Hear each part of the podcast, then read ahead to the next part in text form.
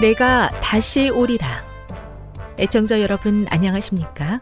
여기는 에이더블유알 희망의 소리 한국어 방송입니다. 본 방송은 천국 복음을 온 세상에 전파하기 위해 제칠 일 안식일 예수 재림교회가 설립한 세계 방송망입니다. 에이더블유알 희망의 소리는 유럽, 라틴 아메리카, 아프리카, 러시아, 아시아의 방송망을 통해 전 세계에 복음을 전파하고 있습니다. 에이더블유알 아시아 희망의 소리 방송국은 한국어 방송을 매일 다섯 시간씩 송출하고 있습니다. 희망의 소리 방송은 인터넷과 스마트폰을 통해서도 언제나 청취하실 수 있습니다. 들으실 수 있는 인터넷 주소는 에이더블유알 닷 오알지입니다. 유튜브로는 에이더블유알 코리아로 검색하시면 됩니다. 이 시간 희망의 소리 한국어 방송과 함께 보람있고 유익한 시간 되시기 바랍니다. 내가 다시 오리라. 여기는 에이더블유알 희망의 소리 한국어 방송입니다. 주파수 안내입니다. 괌에서 송출하는 우리 방송은 한국 표준시로 새벽 한 시 삼십 분에 만 천구백오십오 킬로헤르츠로, 새벽 두 시 삼십 분에 만 오천오백삼십 킬로헤르츠로, 새벽 다섯 시에 구천칠백 킬로헤르츠로 세 회에 걸쳐 송출하고 있습니다. 스리랑카에서 송출하는 우리 방송은 한국 표준시로 새벽 네 시에 구천칠백육십오 킬로헤르츠로, 우즈베키스탄에서는 밤 아홉 시에 만 오천오백삼십 킬로헤르츠로, 타지키스탄에서는 밤 아홉 시에 만 오천오백십오 킬로헤르츠로 각각 한 시간씩 방송하고 있습니다. 애청자 여러분의 많은 청취 바랍니다.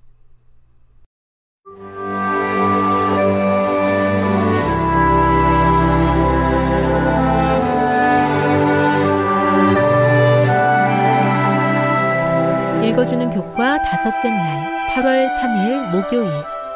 교회 안에서와 그리스도 예수 안에서 영광. 바울은 하나님께 드리는 짧고 시적인 찬양, 송영으로 기도 보고서를 마친다. 그는 무엇 때문에 하나님을 찬양하는가? 바울은 신자들을 위해 기도를 기록했다. 이제 그는 직접적이고 강력하게 기도한다. 바울의 송영은 두 가지 질문을 하게 한다. 첫째, 교회 안에서와 그리스도 예수 안에서 영광이 대대로 영원 무궁하기를 원하노라 는 구절에서 교회를 그리스도와 동등한 위치에 놓으면서 교회를 부적절하게 높이고 있는가? 바울은 에베소서에서 교회에 대해 많은 관심을 가지고 있지만 신자들의 마음속에 거하시는 분이 그리스도이시기 때문에 그리스도가 교회의 구주이심을 분명히 하고 있다. 바울은 송영에서 그리스도 예수를 통해 교회에 제공된 구원에 대해 하나님을 찬양한다. 둘째, 대대로 영원 무궁하기를 이라는 구절은 그리스도의 재림이 보류된 교회의 끝이 없는 지상 미래를 묘사하는가? 에베소서는 미래에 대한 확고한 기대를 보여준다. 예를 들어 에베소서 사 장 삼십 절은 구원의 날을 바라보고 있다. 또한 신자들은 오는 세상에서 그리스도의 무한하고 주권적인 능력을 경험하게 될 것이다. 바울의 송영은 신자들을 위해 행하시는 그리스도의 무한한 능력을 찬양하는 것으로 읽어야 한다. 바울의 두 번째 기도 보고를 다시 보면 바울은 아버지의 돌보심의 우주적 범위, 준비된 성령의 도움, 그리스도의 협력, 그리스도의 무한한 사랑에서 힘을 얻는 것을 볼 수 있다. 그래서 그는 신자들이 하나님의 모든 충만하신 것으로 충만해지는 것을 상상하며 찬양으로 이러한 영적 실제를 경축하고 성도들에게 베푸시는 하나님의 능력의 풍성함에 다시 한번 감격한다. 어려움, 유혹, 의심이 마음을 짓누를 때 우리는 기도에 대한 바울의 이 힘찬 약속을 붙잡을 수 있다. 바울은 감옥에 갇혀 있으면서도 우리의 시선을 하나님의 목적과 은혜의 원대한 지평선으로 끌어올리며 현재의 상황이 어떠하든 우리는 하나님의 궁극적인 계획에 참여하고 있고 하나님의 능력이 우리 안에서 역사하고 있음을 상기시킨다. 교훈입니다. 바울은 교회를 돌보시고 협력하시는 그리스도의 사랑으로 교회 가운데 그분의 영광이 풍성하게 나타날 것을 상상하며 그것에 감사하고 있다. 묵상. 하나님께서 여러분에게 주신 특별히 소중한 축복은 어떤 것입니까? 적용. 하나님께서 주신 축복으로 인하여 하나님을 찬양하는 당신의 기도를 만들어 보십시오. 영감의 교훈입니다. 밝게 빛나는 빛이 되라. 모든 영혼들은 우리를 흑암에서 건져내어 그분의 기이한 빛 가운데로 들어가게 하신 그리스도를 찬양하는 가운데서 밝게 빛나는 빛이 되어야 한다. 우리는 하나님과 같이 일하는 일꾼들이다. 그렇다. 일꾼들, 그것은 주의 포도원에서 열심히 일하는 것을 뜻한다. 구원해야 할 영혼들이 있으니 곧 우리의 교회에도, 우리의 안식일 학교에도, 그리고 우리의 이웃에도 있는 것이다. 그리스도인 선교 봉사 이십일에서 이십이. 어려움, 의심이 마음을 누를 때에 눈을 열어 주의 영광을 보게 해 주시옵소서. 약한 손을 그리스도의 사랑으로 붙잡아 주시며 힘을 얻게 해 주시옵소서. 시련 가운데서도 하나님의 계획에 참여하고 있음을 기억하고 확신하게 하옵소서.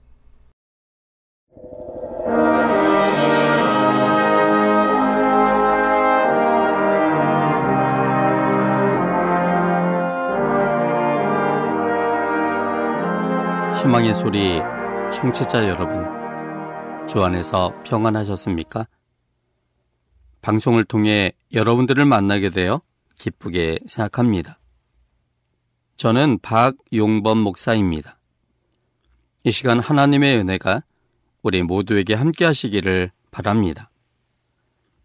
이 시간에는 사람 사는 세상에서 볼 수 있는 보편적인 세 가지 모습들이란 제목으로 함께 은혜를 나누고자 합니다. 사람 사는 세상에서 볼 수 있는 보편적인 세 가지 모습들이라는 제목입니다. 본문은 사무엘상 삼십 장 이십일 절로 삼십 절까지 있는 말씀입니다. 사무엘상 삼십 장 이십일 절로 삼십 절입니다. 다윗이 이왕이 피곤하여 능히 자기를 따르지 못함으로 부솔 시내에 머물게 한 이백인에게 오매 그들이 다윗과 그와 함께한 백성을 영접하러 나온지라. 다윗이 그 백성에게 이르러 문안하매 다윗과 함께 갔던 자 중에 악한 자와 비루들이 다 가로되 그들이 우리와 함께 가지 아니하였은즉 우리가 도로 찾은 물건은 무엇이든지 그들에게 주지 말고 각 사람이 처자만 주어서 데리고 떠나가게 하라 하는지라. 다윗이 가로되 나의 형제들아, 여호와께서 우리를 보호하시고 우리를 치러 온 그 군대를 우리 손에 붙이셨은즉 그가 우리에게 주신 것을 너희가 이같이 못하리라. 이 일에 누가 너희를 듣겠느냐? 전장에 내려갔던 자의 분깃이나 소유물 곁에 머물렀던 자의 분깃이 일반일지니 같이 분비할 것이니라 하고, 그날부터 다윗이 이것으로 이스라엘의 율례와 규례를 삼았더니 오늘까지 이르니라. 다윗이 시글락에 이르러 탈취물을 그 친구 유다 장로들에게 보내어 가로되 보라, 여호와의 원수에게서 탈취한 것을 너에게 선사하노라 하고, 베델에 있는 자와 남방 라못에 있는 자와 얏들에 있는 자와 아로엘에 있는 자와 신못에 있는 자와 에스드모아에 있는 자와 라갈에 있는 자와 여라무엘 사람의 성읍들에 있는 자와 겐 사람의 성읍들에 있는 자와 홀마에 있는 자와 고라산에 있는 자와 아닥에 있는 자와 헤브론에 있는 자에게와 다윗과 그의 사람들이 왕래하던 모든 곳에 보내었더라. 사람 사는 곳은 어느 곳이든 다 똑같습니다. 한국 내 어느 곳이든 세계 어느 곳이든 사람 사는 곳은 다 똑같습니다. 사람들이 사는데 필요한 것들이 다 똑같고 살아가는 모습도 똑같습니다. 어느 사회건 문제도 있고 좋은 사람도 있고 나쁜 사람도 있습니다. 사람의 본질을 아는 것이 중요하고 그 사람들이 사는 사회를 아는 것도 중요합니다. 그들은 구원받아야 할 대상들이므로 그들의 구원을 위해 그들과 그들의 사회를 아는 일은 중요한 일입니다. 사람들의 세상을 몇 마디로 정의하기는 쉽지 않습니다. 그 내용들이 복잡하고 다양하기 때문입니다. 그러나 복잡하고 다양한 것들에게도 몇 가지로 나눌 수 있는 보편적인 모습들이 있습니다. 오늘의 본문에는 장정만 육백 명 되는 아주 작은 사람들이 모여 사는 세상의 모습을 보여주고 있습니다. 작은 사회지만 큰 사회의 축소판일 만큼 큰 사회에 사는 사람들의 문제점들을 그대로 축소시켜 보여주고 있습니다. 우리들이 알아야 할 사람 사는 세상의 모습이 이 본문에 그대로 담겨 있습니다. 그들이 사는 세상을 통해서 사람 사는 세상에서 볼 수 있는 모습들을 함께 생각해 보고자 합니다.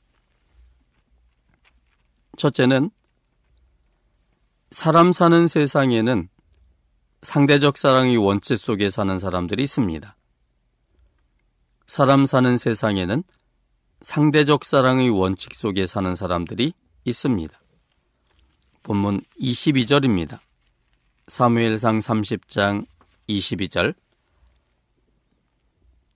다윗과 함께 갔던 자 중에 악한 자와 비루들이 다 가로되 그들이 우리와 함께 가지 아니하였은즉 우리가 도로 찾은 물건은 무엇이든지 그들에게 주지 말고 각 사람이 처자만 주어서 데리고 떠나가게 하라 하는지라.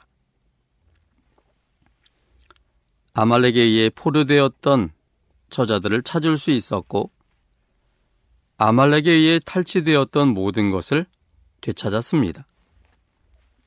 승리의 전리품들을 앞세우고 다윗 무리들은 부솔 시내에서 피곤하여 함께 가지 못한 채 기다렸던 이백 명의 사람들에게 왔습니다.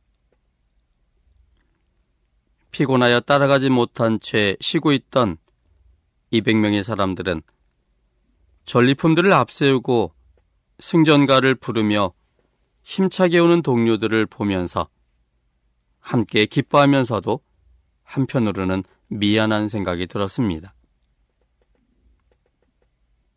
그들의 아내와 자녀들을 만났을 때 그 감정은 더욱 커졌습니다. 그들은 자책감으로 자기들의 아내와 자녀들이 그들을 구원하기 위해 오지 못한 자신들을 원망하는 것은 아닌지 불안하게 눈치를 보기도 했습니다. 썩 편치 않는 마음이었지만 아내와 자식들을 다시 보면서 그들도 기뻤습니다. 가족의 행복을 진하게 느끼는 순간이었습니다. 그런데 그때 다윗과 함께 갔던 사백 명의 동료 중에 악한 자와 비류들이 같은 목소리를 냈습니다.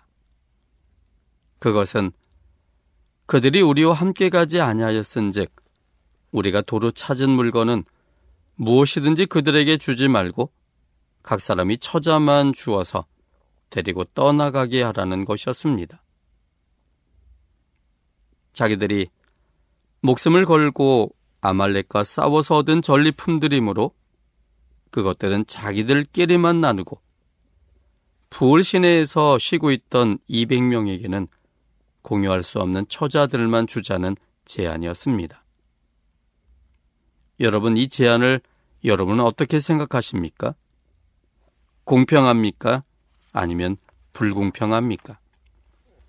다윗과 함께 아말렉 사람들에게 갔던 사백 명 중 대다수는 아니지만 그러나 그런 주장을 한 소수의 사람들이 있었습니다. 그들의 입장에서 보면 크게 무리가 되는 주장은 아닌 듯 보입니다. 처자들은 돌려주니까 그동안 함께 산 정은 표현된 듯 보이기도 합니다. 그런데 이런 생각으로 사는 사람들이 이 세상에는 의외로 많습니다. 본문에는 사백 명 중 악한 자와 비류들의 수가 얼마나 되는지는 모르지만 소수처럼 느껴지는 사람들이 그런 주장을 폈지만 우리들이 사는 세상에서는 좀 더 많은 사람들이 그들의 정신과 그들이 주장했던 것들을 아주 합당한 것으로 생각하고 있습니다. 아마도 본문의 악한 자와 비류들은 오늘날 세상의 사람들처럼 각각 살았던 것이 아니라 다윗을 중심으로 모여서 동거동락했던 형제자매와 같은 친밀함 속에 있었던 사람들이었기에 소수만 그런 주장을 한 것처럼 보입니다. 오늘날의 입장에서 보면 악한 자와 비류들의 주장이 소수가 아니라 다수의 주장이 될 듯합니다. 왜냐하면 사람들의 생각의 기조에는 상대적 사랑이 자리 잡고 있기 때문입니다. 절대적 사랑의 품성으로 절대적 사랑, 무조건적 사랑을 하시는 하나님과의 관계가 단절된 채 태어난 우리들은 처음부터 상대적 사랑 속에서 시작하며 살아왔습니다. 처음부터 상대적 사랑 속에서 시작한 우리들은 장성하면서 합리성과 이성이 합해져서 더욱더 상대적 사랑의 삶이 사람다운 합리적인 삶처럼 생각되어졌습니다. 나에게 잘하는 사람에게 나도 잘해주고 나에게 잘못하는 사람에게는 나도 잘못한 그만큼 잘못대해주는 것이 매우 합리적이고 공평하다는 삶의 처세술을 익히며 살아왔습니다.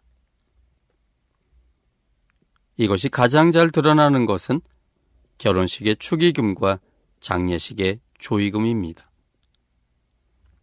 나에게 한 그대로, 나에게 한 그만큼만 하려고 합니다. 그 사람의 사정을 생각지 않고 나에게 한 그만큼만 하려고 합니다. 액수로 따지기 어려운 그 사정은 전혀 고려의 대상이 되지 않습니다. 그저 품앗이나 투자처럼 생각하여 처리합니다. 사람 사는 세상에는 대부분이 상대적 사랑의 원칙 속에서 삽니다. 사실은 그 정도만 해도 사람 사는 세상에서는 사람 노릇하는 사람이라고 인정해 줍니다. 그런데 이런 모습들은 우리들이 볼 때는 문제가 없는 삶이지만 하나님의 눈에는 매우 낯선 모습입니다. 마태복음 오 장에 있는 말씀입니다. 마태복음 오 장 사십육 절 그리고 사십칠 절에 있는 말씀입니다. 너희가 너희를 사랑하는 자를 사랑하면 무슨 상이 있으리요? 세리도 이같이 아니하느냐? 또 너희가 너희 형제에게만 무난하면 남보다 더하는 것이 무엇이냐? 이방인들도 이같이 아니하느냐? 우리를 사랑하는 자를 사랑하는 것은 모든 사람이 일반적으로 하는 사랑의 모습입니다. 심지어 세리들도 그렇게 한다고 했습니다. 또 내게 무난하는 자에게만 무난한다면 그것은 이방인들과 다르지 않다고 했습니다. 이방인들도 최소한 상대적 개념의 사랑 속에서는 내게 무난한 만큼 무난하는 것이 옳은 일이라고 믿고 있기 때문입니다. 이것은 우리 입장에서는 매우 합리적이고 문제가 없는 모습이지만 절대적 사랑을 하시는 하나님의 모습 속에는 이것은 뭔가 문제가 있는 그런 모습인 것입니다. 하나님은 절대적 사랑이시기 때문에 상대방의 어떠함에 따라 다르게 대하시는 분이 아니십니다. 마태복음 오 장 사십오 절에 보면 이같이 한즉 하늘에 계신 너희 아버지의 아들이 되리니 이는 하나님이 그 해를 악인과 선인에게 비추게 하시며 비를 의로운 자와 불의한 자에게 내리우심이니라. 하나님은 악인과 선인을 구별하지 않으십니다. 의로운 자와 불의한 자를 구별하지 않으십니다. 그들 모두를 똑같이 사랑하셔서 그들에게 필요한 햇볕과 비를 똑같이 그들에게 내려주시는 아버지십니다. 그들의 행위를 보고 다르게 판단하거나 다르게 행동하시는 사랑을 하시는 하나님이 아니라 그들의 행동과 상관없이 하나님이 가지신 주고자 하시는 무조건적 사랑의 원칙에 따라 모든 사람에게 공이 똑같이 주시는 분이십니다. 오히려 죄가 많은 곳에 은혜를 더 주고 싶은 하나님의 사랑은 오히려 하나님을 떠나가 있어서 하나님의 사랑을 제대로 받아들이지 못하는 그 사람에게는 오히려 더 많이 주어야만 하나님의 사랑을 받고 있는 사람과의 형평성이 맞기 때문에 그들에게 더 은혜를 주고 싶은 무조건적이며 절대적인 사랑의 품성인 것입니다. 상대적 사랑이 지배하는 세상에 살기 때문에 그들이 기대하는 것보다 조금만 더 후하게 사랑을 해도 사람들은 감동합니다.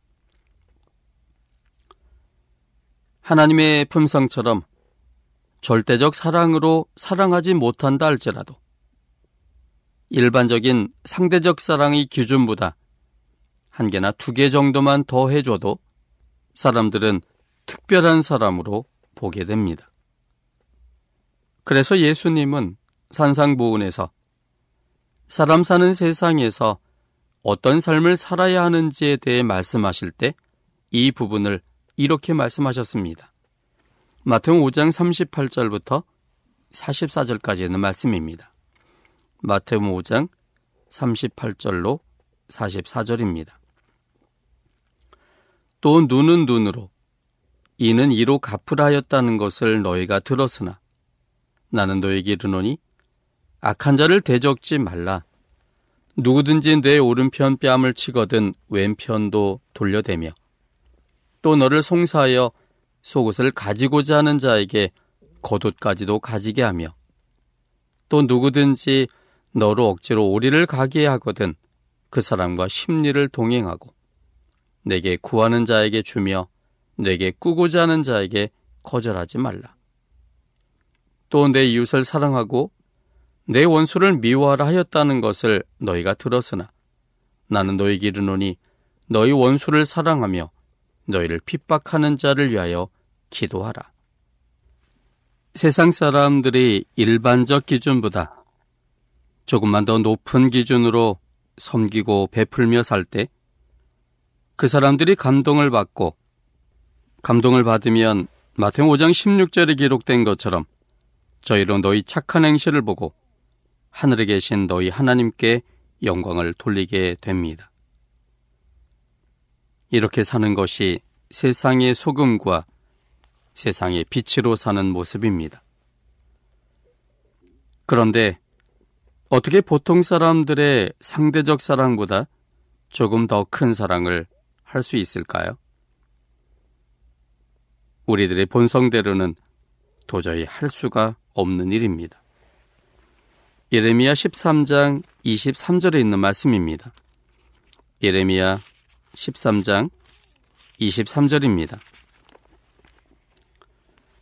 구수인이 그 피부를 표범이 그 반점을 변할 수 있느뇨? 할 수 있을진데 악에 익숙한 너희도 선을 행할 수 있으리라. 예레미야 십삼 장 이십삼 절에 있는 이 말씀은 우린 우리 스스로는 아무것도 할 수 없다는 사실을 가르쳐 줍니다. 구소인은 피부가 까만 사람들입니다. 구소인의 그 피부는 아무리 노력한다 할지라도 바꿀 수가 없습니다. 표범에게는 반점이 있습니다. 그런데 본래적으로 가졌던 그 반점을 표범이 어떠한 일을 한다 할지라도 그 반점을 변하게 할 수 없습니다. 만약 구수인이 그 피부를 표범이 그 반점을 변할 수 있게 할 수 있다면 악에 익숙한 우리들도 선을 행할 수 있을 거라고 말씀하셨습니다. 이 말은 결국 우리는 선을 행할 수 있는 능력이 우리 속에는 없다는 사실을 말하고 있습니다. 또한 이사야 육십사 장 육 절에 있는 말씀입니다. 이사야 육십사 장 육 절입니다. 대저 우리는 다 부정한 자 같아서 우리의 의는 다 더러운 옷 같으며 우리는 다 쇠폐함이 잎사귀 같으므로 우리의 죄악이 바람같이 우리를 몰아가나이다. 우리는 다 부정한 사람입니다. 우리의 의는 다 더러운 옷 같고 우린 다 쇠폐함이 떨어진 잎사귀와 같습니다. 그러므로 우리의 죄악이 우리를 바람같이 몰아가서 마음의 소원은 있지만 실상은 죽은 자의 행동만 할 수밖에 없음을 성경은 말하고 있습니다.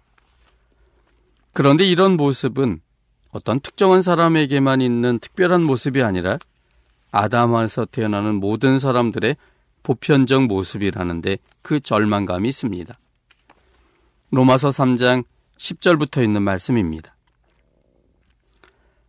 기록된 바 의인은 없나니 하나도 없으며 모든 사람이 하나님 보시기에는 하나님과 분리되어 태어난 사망의 사람, 즉 죄인이라고 성경은 지적합니다.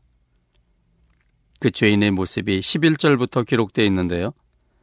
깨닫는 자도 없고 하나님을 찾는 자도 없고 다 치우쳐 한 가지로 무익하게 되고 선을 행하는 자는 없나니 하나도 없도다. 저희 목구멍은 열린 무덤이요 그 혀로는 속임을 베풀며 그 입술에는 독사의 독이 있고 그 입에는 저주와 악독이 가득하고 그 발은 피 흘리는데 빠른지라 파멸과 고생이 그 길에 있어 평강이를 알지 못하였고 저희 눈앞에 하나님을 두려함이 없느니함과 같으니라.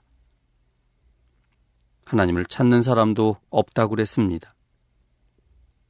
사람의 본성이 하나님과 원수되기 때문에 하나님을 찾지 않고 하나님의 선하심을 원하지 않는다는 이야기입니다. 다 치우쳐 모든 사람이 무익하게 되었고 선을 행하는 사람은 단 한 명도 없다고 말했습니다. 그러므로 이것이 우리의 본질적인 문제이기 때문에 우리는 일반적인 사람들이 하는 상대적 사랑을 알 수 있지만 하나님이 가진 절대적 사랑의 그 모습을 절대로 보여줄 수가 없다는 사실입니다.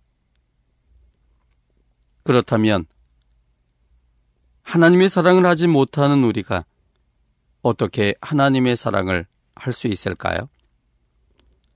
세상 사람들의 일반적 기준보다 조금 더 나아간 그 사랑을 우리가 어떻게 할 수 있을까요? 그것은 우리 스스로는 할 수 없음을 깨닫고 우리의 사랑을 의지하지 않는 것부터 출발합니다. 우리의 사랑은 애초에 아예 할 수가 없기 때문에 우리는 다른 사랑이 필요합니다. 그 사랑은 바로 하나님의 사랑입니다. 하나님께서 주시고자 하시는 무조건적이며 절대적 사랑을 내가 받아보고 그 사랑에 감동될 때 그 사랑이 우리 속에서 우리를 변화시킵니다. 우리가 하지 못하는 사랑을 하나님의 사랑이 우리를 바꾸어서 우리로 하여금 하나님의 사랑을 행하는 자로 만들어버리십니다. 절대적 사랑을 알고 그 사랑이 우리를 감동시킬 때 그 사랑의 능력이 우리 속에서도 흘러나오게 됩니다. 사랑을 받아본 사람만이 사랑을 하게 됩니다. 하나님의 절대적 사랑을 충분히 받고 느끼고 살아야 합니다. 하나님의 사랑의 품성에 대해서 조금도 의심치 않고 어느 경우에서라도 확신할 때 그 사랑을 모방할 수가 있게 됩니다. 요한일서 사 장 십구 절에 있는 말씀입니다. 요한일서 사 장 십구 절입니다. 우리가 사랑함은 그가 먼저 우리를 사랑하셨습니다. 우리가 사랑하게 되는 이유는 그분의 사랑을 내가 경험할 때였습니다. 그가 먼저 우리를 사랑하셨기 때문에 그 사랑의 감동이 우리도 다른 사람을 사랑할 수 있게 만든 것입니다. 또한 요한일서 사 장 칠 절, 팔 절입니다. 사랑하는 자들아 우리가 서로 사랑하자.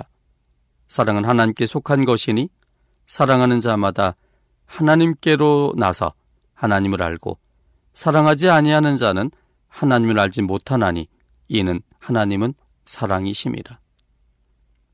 사도 요한은 우리에게 서로 사랑하자고 권유했습니다. 그런데 사랑하자라는 그 권유 속에는 우리 스스로가 할 수 없기 때문에 하나님의 사랑을 경험한 사람이 결국 사랑할 수 있음을 가르쳐주고 있습니다. 온전한 사랑은 하나님 것입니다. 그래서 하나님은 사랑이라고 부릅니다.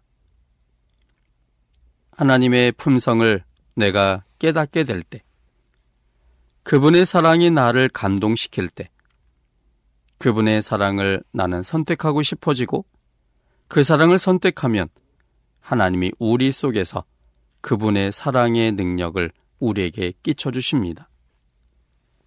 그분의 사랑의 감동이 서로를 사랑하게 만들고 다른 사람을 사랑할 수 있는 근원이 됩니다. 전도는 지식 전달이 아니라 사랑 전달입니다. 사랑 전달의 결과로 그 사랑을 만나게 하는 것이 전도입니다.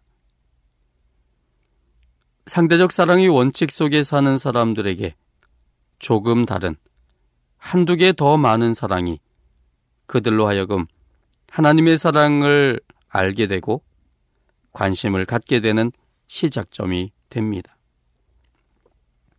그러므로 하나님의 사랑을 충분히 받아들여서 내 자신이 사랑의 사람으로 변화되고 내가 가진 그 사랑으로 사람들에게 다가서면 하나님의 사랑이 그들에게 보여지고 하나님의 사랑으로 감동받은 그들은 하나님이 주시고자 하시는 생명력으로 충만케 될 것입니다. 이 세상에 보통 사람들의 상대적 사랑이 아닌 하나님으로 인한 다른 사랑을 하게 되는 우리 모두가 되기를 바랍니다. 지금 여러분께서는 에이 더블유 알 희망의 소리 한국어 방송을 듣고 계십니다.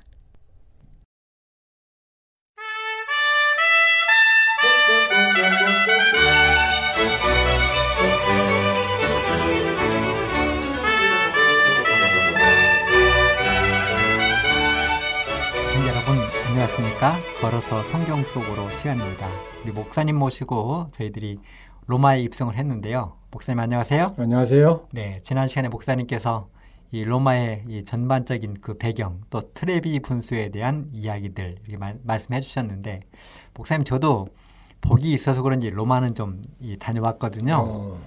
그런데 어. 이 로마에 가니까 목사님 말씀처럼 호텔에서도 되게 불친절하더라고요. 그래서 저희도 가이드에게 물어봤어요. 왜 이 로마 사람들이 불친절하냐 그랬더니 그 사람들은 말하기를 사람들 오는 게 귀찮대요.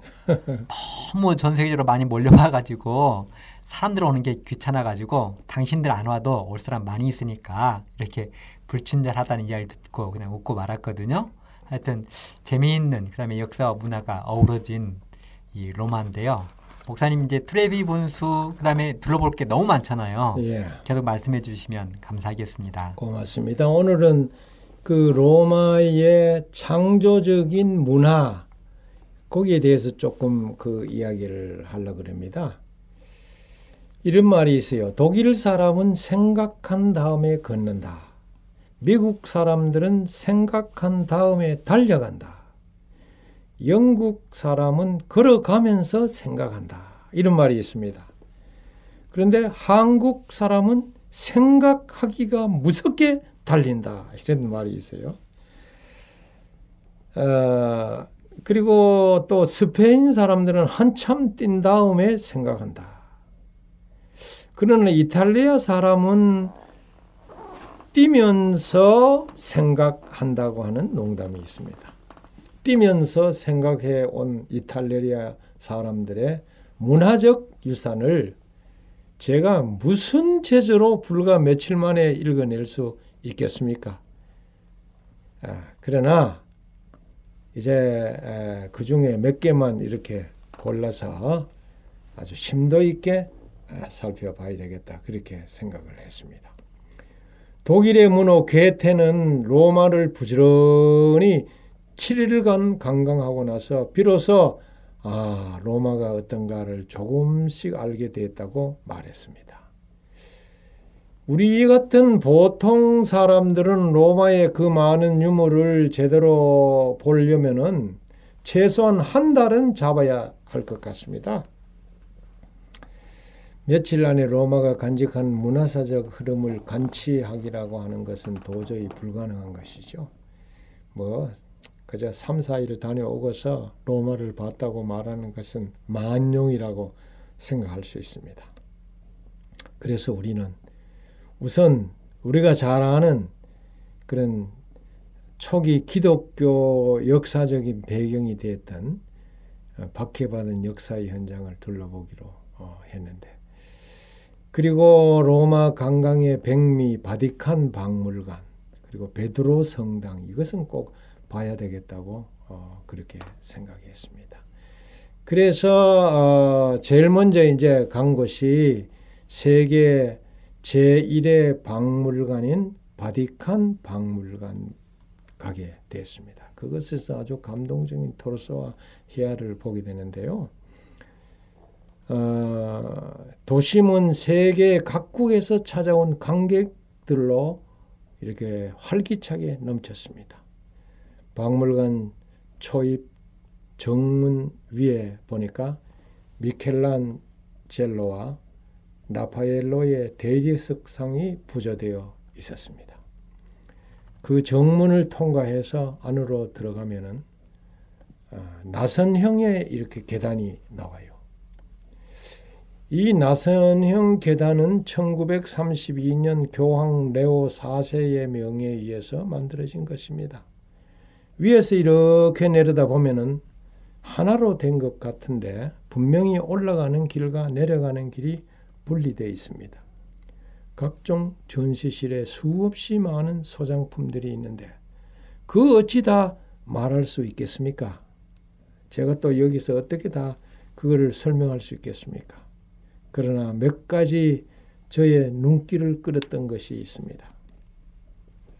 첫째는 어, 묘주 여신들의 전시실이라고 하는 곳 그 중앙에 보니까 어, 머리와 사지가 없는 섬세한 조각이 있었는데 그걸 벨베테레의 토르소라고 이야기합니다.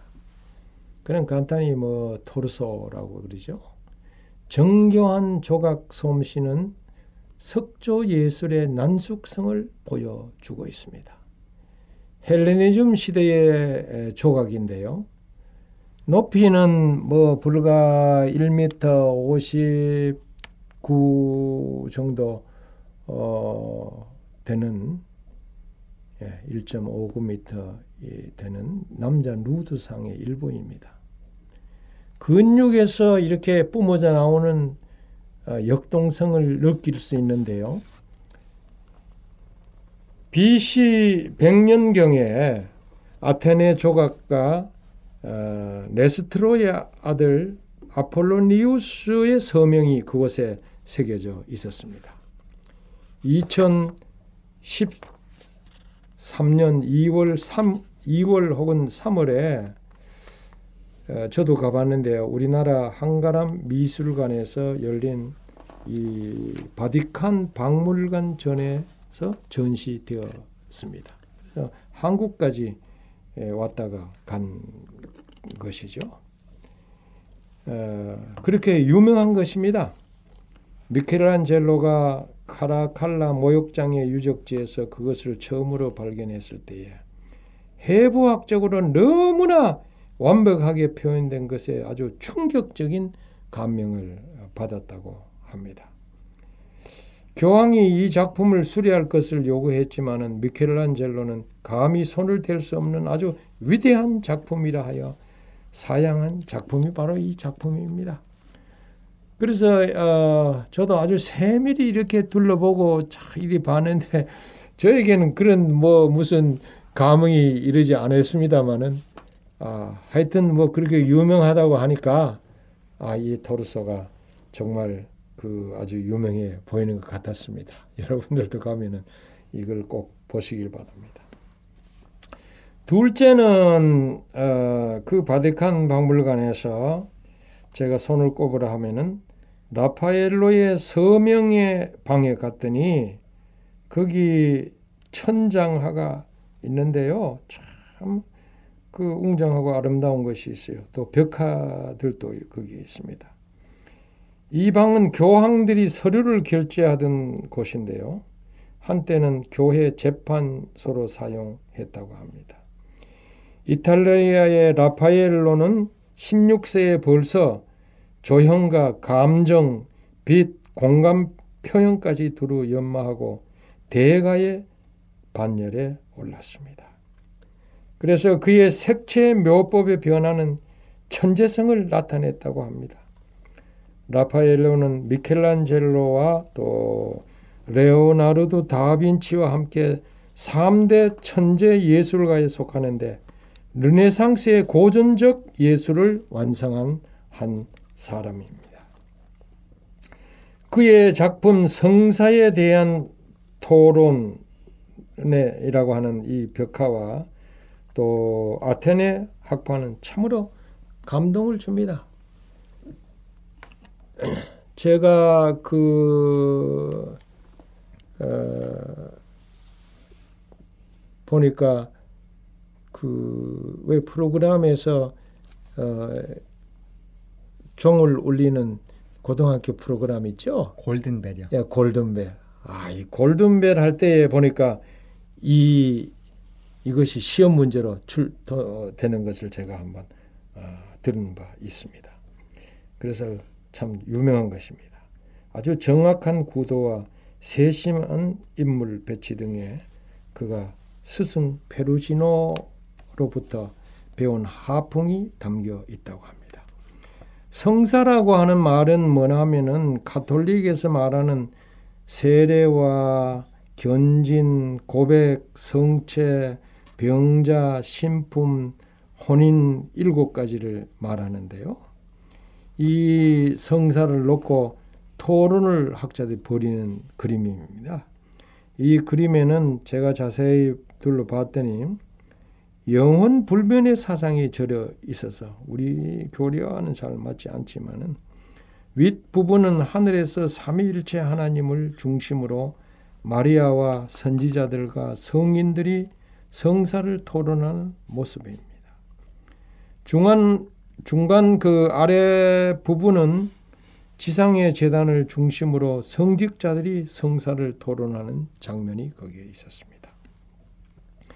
그 벽화의 맞은편에는 보니까 그의 대표작이라고 할 수 있는 아테네 학파 벽화가 있습니다. 아테네 학파 이 벽화는 프레스코 벽화로서 그 크기가 아주 어, 엄청났습니다. 오백칠십구 점 오 또 팔백이십삼 점 오 센티미터 아, 얼마나 아, 큰지요. 철학자 플라톤이 제자인 아리스토텔레스를 데리고 아테네 학당에서 나오고 있는 그 모습을 아, 그린 것입니다. 제자들이 두 석학이 나오는 길을 이렇게 비켜주고 있어요. 미술 평론가들에 의하면 작가가 원근 화법을 사용해서 균형과 조화를 만들어내므로 실제 상황처럼 착각해 하는 그림이라고 했습니다. 그래서 이 작품 성사에 대한 토론과 지금 말하는 아테네 학파, 이것은 아주 유명한 것입니다. 바티칸 궁전에 가면은 반드시 이것을 둘러보시고 찬찬히 살펴볼 필요가 있는 것입니다. 맨 앞에 그 이 그림을 보니까 고이, 어, 턱을 촥 고이고 생각에 잠겨 있는 자가 있는데, 이게 비관주의자 헤라클리투스라고 합니다. 그 뒤편에 펴진 책에 뭔가 쓰고 있는 자는 피타고라스라고 그래요. 피타고라스도 유명하지 않습니까? 그림 가운데 손가락으로 하늘을 가리고 있는 자가 있는데, 이거는 이상주의자 플라톤이라고 합니다. 또 땅을 가리고 있는 사람은 현실주의자 아리스토텔레스입니다. 그래서 이 그림 안에 아주 유명한 아, 사람들이 다 거기에 나옵니다. 그런데 이 그림의 위를 보면은 아치와 접하면서 왼편에 수금을 들고 있는 나체의 아폴로 신상이 있는데요. 오른편에 보면은 창과 방패를 든 아테네 여신상이 있습니다. 그 당시 학자들에게는 수금이 아주 필수였다고 합니다. 라파엘로는 아폴로와 아테네 여신이 아테네 학당을 지키는 거로 생각을 했습니다. 이건 뭐 기독교 이념에 잘 맞지 않는 것이지만은 아, 그 그림에 그렇게 에, 나타나 있습니다. 세 번째로 이 바티칸에서 이제 어, 본 제가 눈여겨 본 것은 엘리오도로 방에 갔을 때입니다. 그러니까 그곳에 가면 무슨 방 무슨 방 이렇게 다 있는데, 이 엘리오도로 방에 가니까 창문 윗벽에 걸려있는 성 베드로의 해방이라고 하는 것이 있습니다. 아, 그거는 정말 우리의 시선을 빼앗아 갔습니다. 베드로가 옥에 갇혀 있을 때에 천사가 나타나서 간수를 잠들게 하고 베드로의 사슬을 풀고 감옥 밖으로 이 구출하는 장면을 묘사한 그림입니다. 약 그 육백육십 곱하기 오백 센티미터의 이 프레스코화인데요. 아주 감동을 주고요. 또 베드로의 그 기적, 그것을 생각해 하는 사도행전을 어, 떠올리게 했습니다. 그 그림은 빛의 효과를 참 잘 살리고 있어요. 그 외에 뭐 너무나 많은 것들을 둘러보아서 기억하기조차도 어, 힘들 정도였습니다. 그러나 어,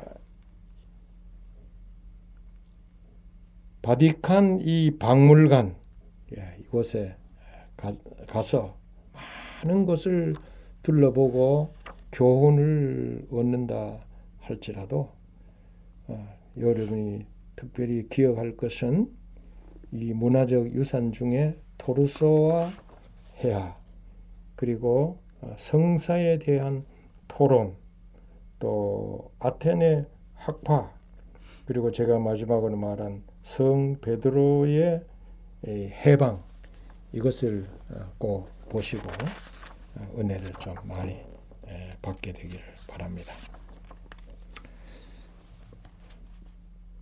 아, 이제 그 나머지 시간에는 세계적으로 유명한 명성을 떨치고 있는 미켈란젤로의 벽화 최후의 심판에 대해서 좀 잠깐 이야기를 하도록 하겠습니다.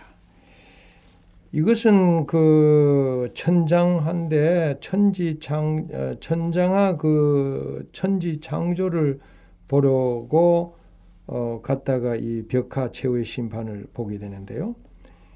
시스틴 소 성당에 있습니다. 어, 반드시 바티칸에 가면은 이 시스틴 소 성당에 한번 둘러보셔야 됩니다. 대개나 뭐 그곳에 가면 다 아, 그곳에 들리죠. 물밀듯 많은 사람이 떠밀려서 이렇게 시스틴 성당에 들어가게 됩니다. 들어가자마자 보니까 눈이 부시도록 아주 찬란합니다.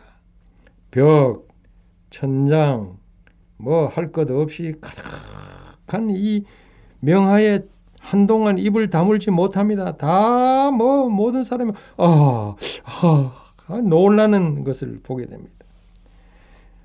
정신없이 대형 벽화와 천장화를 쳐다보며 찬탄을 금치 못하는 사람들로 막 북적북적 되는데, 이 시스틴 소성당이라고 하는 곳은 여러분이 잘 아시는 대로 천사백칠십오 년에서 천사백팔십삼 년에 걸쳐서 교황 식스투스 사 세를 위해서 조바니노 대 돌치가 축조한 것입니다. 성당의 내부 공간은 길이가 한 사십 점 이십삼 미터가 되고요. 폭이 한 십삼 점 사십일 미터입니다. 높이가 이십 미터나 돼요. 구조가 장방형입니다. 이는 구약 성경에 적힌 솔로몬의 성전과 같은 그런 어, 규모입니다. 세 개의 추기경들이 에, 모여서 새로운 교황을 선출할 때 이걸 콩클라베라고 하지 않습니까? 중요한 의식이 행해질 때 이 성당이 사용이 되는데, 콩클라베 때 지붕 굴뚝으로 연기를 피어올라 교황의 선출 여부를 외부 세계에 알리는 곳입니다. 이제 시간에 가서 여기까지 말씀을 드리고 다음 시간에 이 최후의 심판과 천지창조에 대해서 말씀을 드리겠습니다. 네, 목사님께서 바티칸 이 박물관에 들어가신 말씀 해주셨는데요. 예, 말씀을 쭉 들으면서 저 머릿속으로 이 그림들을 막 그려보려고 대단히 노력을 했습니다. 그런데 저도 이 상상력이 좀 부족해서 다 그려보질 못했습니다. 근데 분명한 것은 가보면 최고일 것 같아요. 그래서 어, 혹시 기회가 돼서 예, 가볼 여력이 된다면 꼭 로마는 가보셔야 되는 장소인 것 같습니다. 저도 가봤는데요. 또 가려면 또 갈 것 같습니다. 그래서 이 많은 분들이 그런 그 감동을 이렇게 이 말씀으로는 듣지 마시고 또 보는 기쁨도 누렸으면 좋겠다, 그런 생각을 해보았습니다. 감사합니다, 목사님. 고맙습니다.